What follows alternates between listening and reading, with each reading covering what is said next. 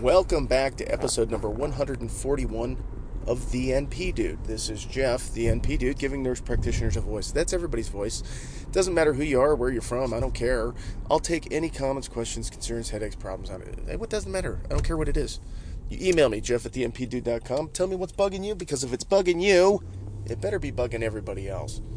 It really, it really has to. We have to have a unified voice in a lot of this stuff. And one of the things I want to talk about today is a unified voice in a particular issue. I am in the state of Ohio, and um, and I'm going to talk about the recent uh, committee, uh, APRN committee uh, that was posted and streamed on Facebook, and some of the things that I saw as a highlight that I think are are excellent, and some things I think that are they're missing the boat. And uh, God, I hope they listen. I really do because they're setting themselves up for a little bit of little bit of a disaster, and um, you know whether there's consequences or not as a government committee you know personally there's none but it just you know let's let's say face as a profession. And this is these are APRNs the APRN committee is made up of uh, some APRNs not all but some. So the the issue came out was that the Ohio um, uh, Association which is OAAPN okay Ohio Association of Advanced Practice Nurses uh, published on their page, on their Facebook page, that there was going to be a meeting. It was just the other day, and they were streaming it live. So, you know, I tried to jump in during, I caught about 15 minutes of it live, and then the rest I had to listen to later. And it cut off at the end, so we couldn't get to some of the resolutions of what they were talking about doing. So I don't, still don't know what the goal was until we see the minutes. Per, eh, you know, to definitively say. I think I know what was said because I saw the recap stuff, but um, we, we really don't know what the ending was of that meeting. But I thought that was a great idea of OAAPN to, to publish that. And I saw a ton of people watching it. So there's a lot of people starving to know what is going on in our state. So that's fantastic, and I think OAAPN is a great, great organization to be able to do that. So go join OAAPN if you are Ohio. They're, they're the ones that are trying to look out for us. Jesse McClain's the current president did a great job. Thought he did fantastic. Reasoned argument. The only thing I would have added into his discussion was one little point. I made a comment of it when I was watching. Was um, he was giving the reasons for prescriptive, or I'm sorry, for um, scope of practice not being uh, further regulated by the board. Uh, instead, allowing it to kind of continue the way it is, so that that um, we don't have to be overregulated and, and make us less attractive to uh, to the profession or to to the healthcare industry, I should say. And the, the big the big things that he hit on was you know there's there's hospitals that have you know credentialing bodies that that thoroughly vet applicants and um, if they're not if they're not able to to get that done then you know their scope of practice is well delineated. Um, there, you know, the education helps delineate that, and a couple people that go rogue should not be the reason that we change how we uh, delineate scope of practice in Ohio. Thought that was a great argument. The only other thing I would add is insurability. Malpractice insurance policies. If you're acting outside of the scope of your practice, you know that's that's one other thing that you have to be able to provide is that your scope of practice. So it's one more layer. That would be the only additional thing i would have added. But he did a great job and that that's that's even a minor thing i would have added. But that's one more thing. That was like he had like five reasons why there wasn't. Well that would have been a number six.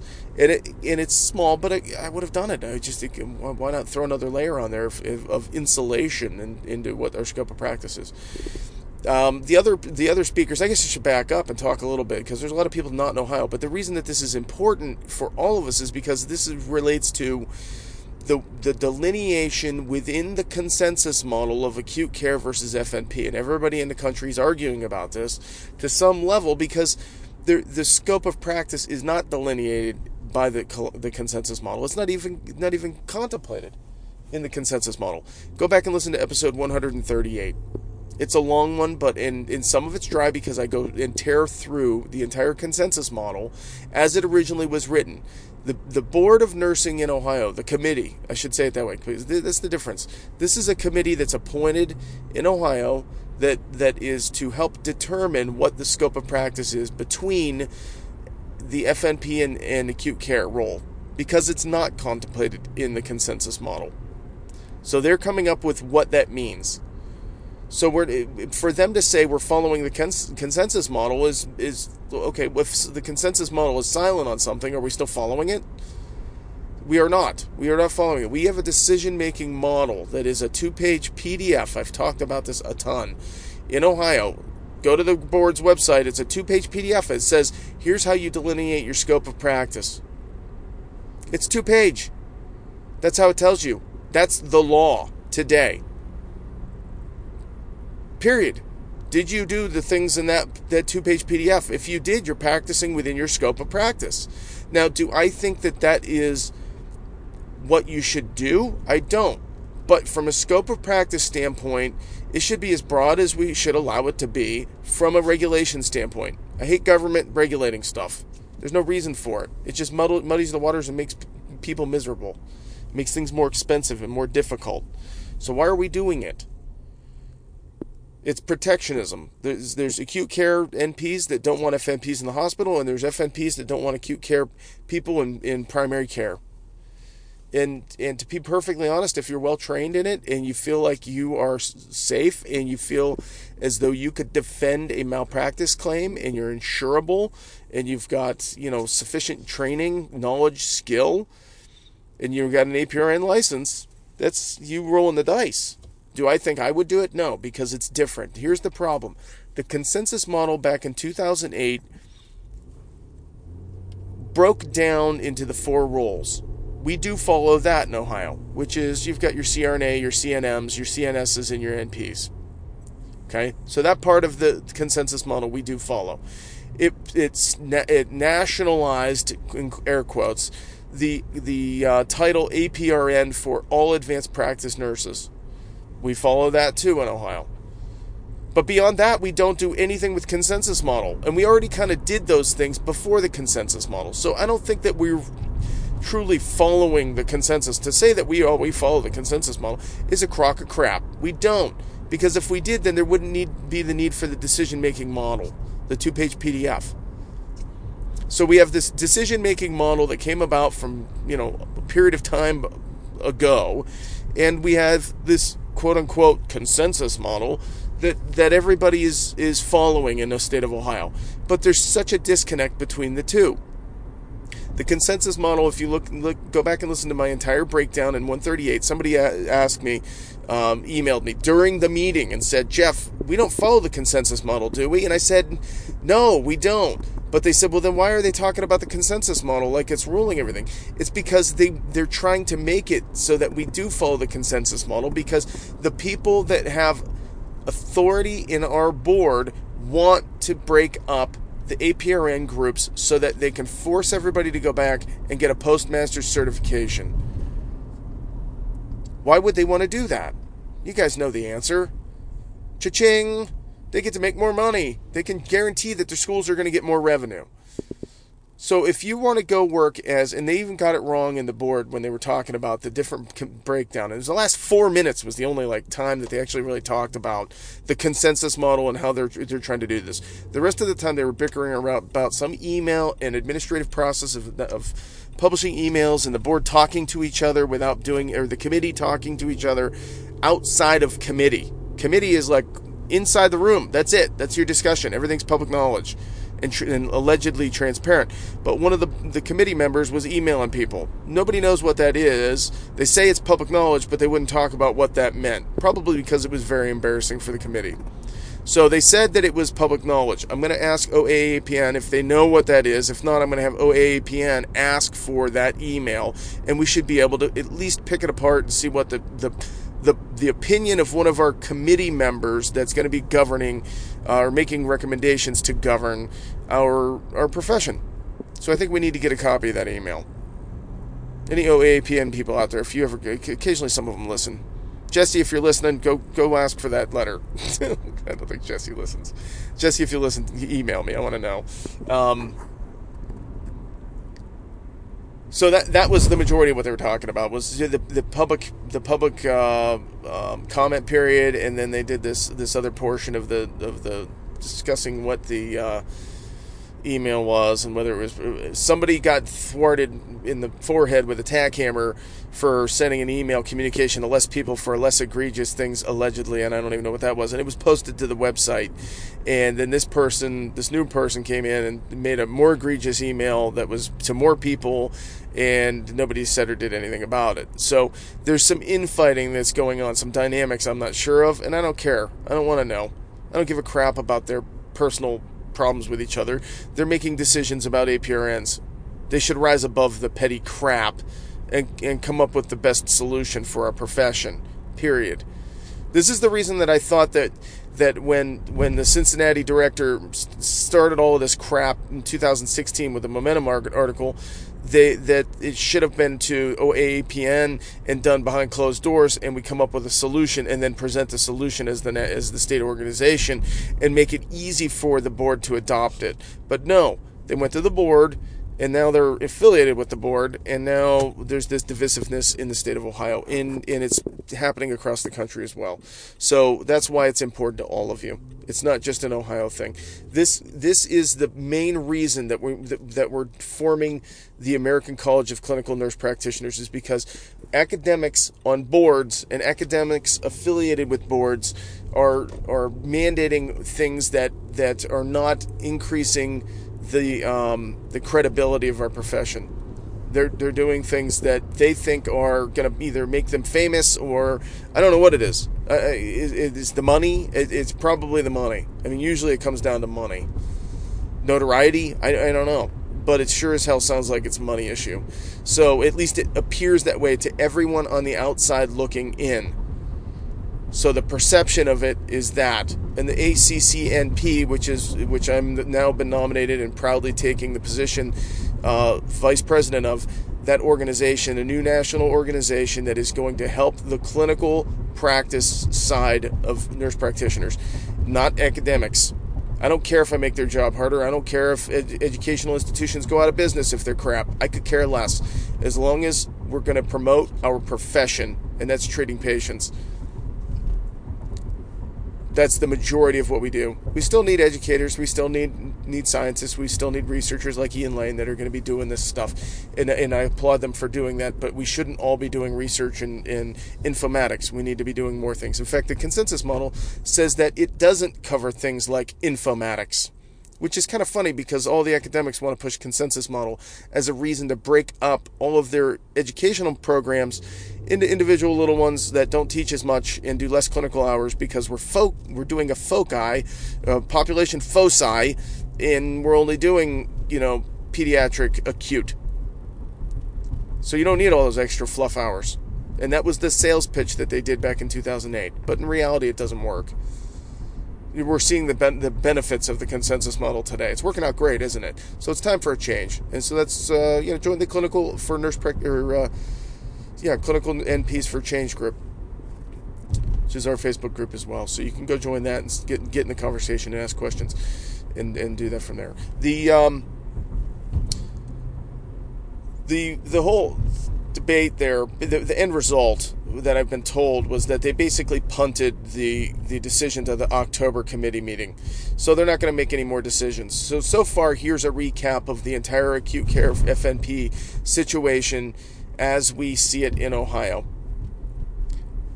We never followed the consensus model truly. So what happened was there was a complaint to the board by email from an individual that said this is a problem for my, my acute care NP students that can't find jobs because FNPs are getting them all. And they're not getting trained in that. And they're, they're, she's right to some extent. They weren't getting trained in that. But a lot of what we do is learned on the job. So, I mean, I'm in, on the fence on that one. I still think you should get a postmaster cert right now because of the way they've broken up our educational system. I talk about that a lot. So that was the beginning of this issue. The second issue was the board wrote a um, an opinion piece in the in the state board of nursing's magazine called Momentum. That's the name of the of the magazine, and it was an article that said that you can't do it. You're gonna you're gonna have potential criminal liabilities. Was in there in that article if you are an FNP working in the acute care setting. So tons of hospitals started dumping FNPs that had been working there for years, or they were saying, you know what, you need to go get a postmaster certification. The educational system loved that, right? So they're getting a ton of new, new people for another year, thirty thousand dollars. Awesome, for to do the job that they've already been doing for the last decade. Doesn't make sense. So that's what they started to do, and then they they um, you know this kind of there was a lot of pushback, and eventually the board got got enough complaints that they said, you know what, we're, we can not handle this because they're made up of RNs and LPNs and they don't understand what we do as APRNs. So they punted it to the uh, Ohio Attorney General's office, which was a complete waste of time. It was buying them time. That's all it was doing because everybody in the know knew that that was not going to do anything. And the Attorney General is not going to make um, any type of guidance on a, pra- a profession that, that the board was supposed to be making the rules on. So they needed to make their own rules. So the attorney generals kicked it back to the board and said, no, make your own rules and we'll enforce them.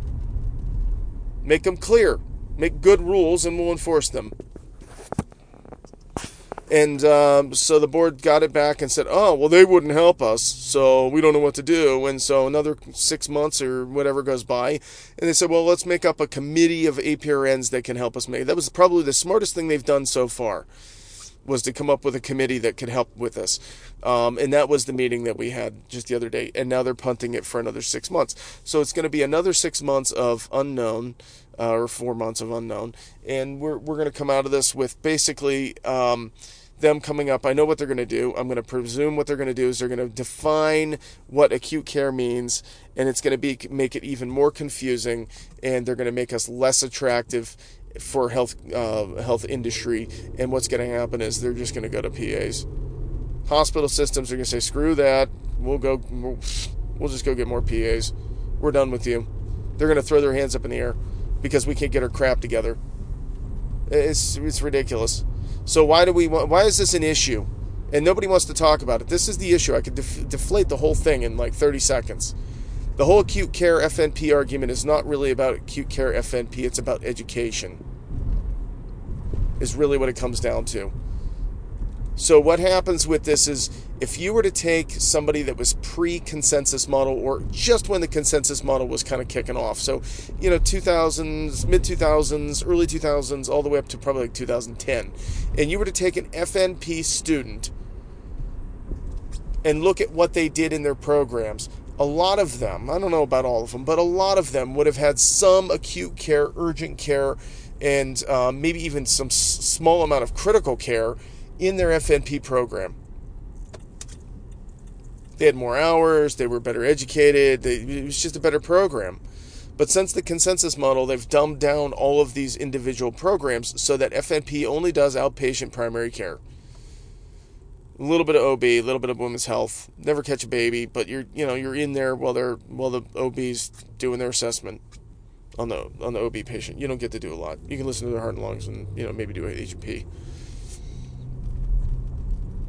Do a little bit of peds to be able to do the lifespan, and that's it. So you don't get any acute care experience in the FNP program now. So my question is always this when somebody says, well, FNPs have no business being in an acute care setting. I say, well, it depends on when they graduated. If they graduated before 2010, 2008 for sure, they probably had enough acute care that they could be very competent being a hospitalist. Maybe not intubating and doing chest tubes without more education and training, but they were pretty pretty darn close. But today we're not. So the argument is always, well, what about those people before? So we could take away this entire argument if we improve the educational system by giving us a generalized nurse practitioner degree similar to a generalized RN degree but advanced practice that covers pretty much all of the areas. The main areas we work. I mean, you're probably not going to go be doing, you know, cardiothoracic surgery rotation in NP school, but you should be doing, you know, uh, an acute. You should be doing some internal med. You should be doing some some primary care. You should be doing peds. You should be doing uh, acute peds. You, I mean, just a smattering. Some OB, more intense OB, with some extra stuff in radiology and and uh, you know maybe cardiology and some of those things. Some of the more common specialties, endo, maybe some derm. And make it similar but not the same as a, as a uh, PA degree. Why would you not want to improve all of our education and completely take this argument away. It would completely deflate this entire argument. The original intent, my this is my belief that the original intent for the consensus model was not only to standardize all the stuff across the country, but it was also to break us apart into smaller factions so that when we got a master's degree, it was much more concentrated and we had more credibility that would lead us more towards full practice authority. I think that was the intent. It was kind of a neat idea, but it didn't work. So 10 years later, it's not working. It's time for a change. All right, guys. So I've talked a little bit about the committee meeting. I talked a little bit about full practice. I talked a little bit about the a lot about the consensus model, and uh, some about the ACCNP. So we are in the process of getting the website up and going. It's not up yet, but it's darn close. So we're, we're talking within a couple weeks. We should have that thing up and ready to go and start taking memberships. So we're, we're still working on what the memberships are going to look like and um, what you get for your benefit. Um, down the line, I guarantee as we become more more uh, engaged with with organizations, we're going to be able to have more things that we offer for you, discounts and stuff like that, hopefully, and and um, and whatnot. But for right now, the the uh, membership, in my opinion, is going to be uh, a way for individuals that want to help fight this issue to throw some money at the, the organization so that we can get established and make this make this thing work, so that we can improve clinical practice. Period. That's it. That's our goal. So. I appreciate you guys. I'm coming up on the office. 21 minutes. Isn't that awesome? It's better than an hour and 20. Jeepers creepers. I love it. It's fantastic. Anyways, guys, if you're working today, um, I want you to be smart. I want you to be safe. The uh, housekeeping I didn't even do today. Let's do it now, real quick. You guys know how to support the show. You tell your friends, you tell your colleagues, you tell your classmates. There's this wacky guy in Ohio that talks on his phone, uploads it, does it every now and then, trying to give you guys some information. Sorry. So if you uh, if you want to help support the show, that's a great way to do is tell your buddies, tell your friends. You can like and share the show on Facebook. You can like and uh, in certain apps you can little give little hearts and likes and stuff like that. So I encourage you to do that as well throughout different podcasting apps.